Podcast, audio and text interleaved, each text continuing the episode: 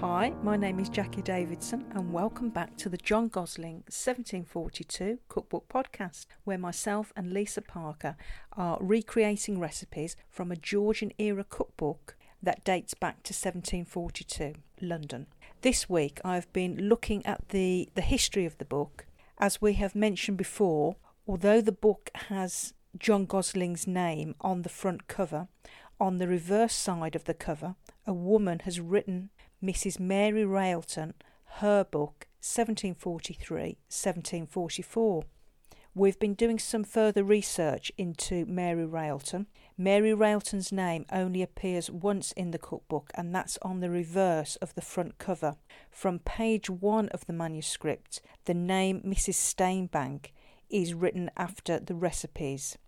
We had thought initially that Mary was referred to as Missus Mary Railton as a sign of respect for her position as a housekeeper, but we have found that Mary Railton had married a John Stainbank in seventeen forty-two, and on the marriage entry Mister John Stainbank is noted as a widower and Mary is noted as a widow.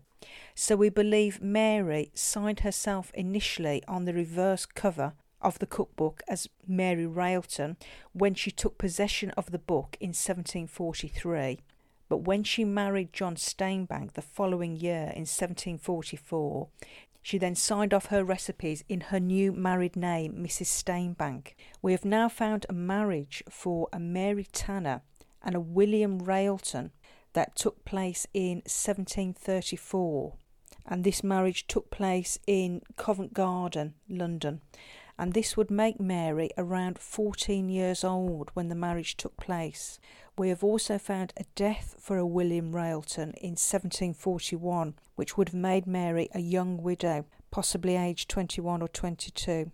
We believe she then took the position as a housekeeper or cook to a Mister John Gosling Esquire of London.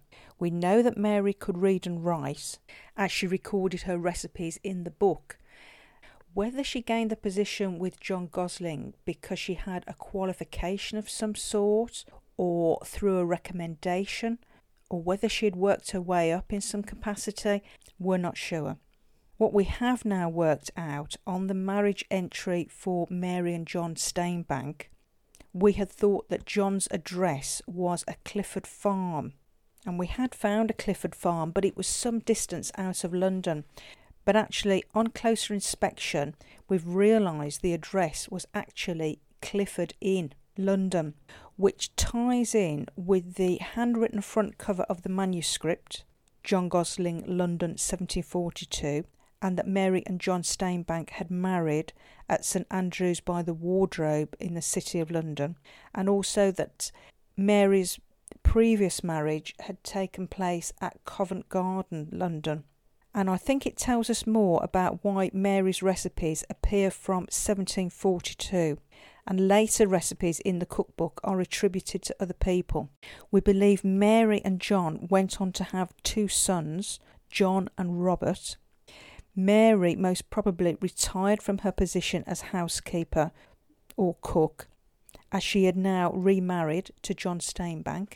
John Stainbank was a was a prothonotary of His Majesty's Palace Court of Westminster, Clifford's Inn, London. I believe this was a legal position, and this position involved witnessing and the signing off of legal documents. And John Stainbank, as I mentioned earlier, was a widower himself. John didn't have any children prior to his marriage to Mary. Mary and John had two sons. Their first son, John, was born in seventeen forty-five, so that's about a year after their marriage in seventeen forty-four, and they went on to have another son, Robert, in seventeen fifty. Sadly, John died at the age of twenty-one, but their second son, Robert, married and went on to have eight children. And Robert followed his father into the legal profession and also became a prothonotary, also at Clifford's Inn in London. So I thought I would just bring you up to date with what we've found so far. Mary seems to have been quite an intelligent and resilient woman, as well as a good cook. Myself and Lisa will be back with another recipe from the book next week, so join us again then, and thanks for listening. Bye.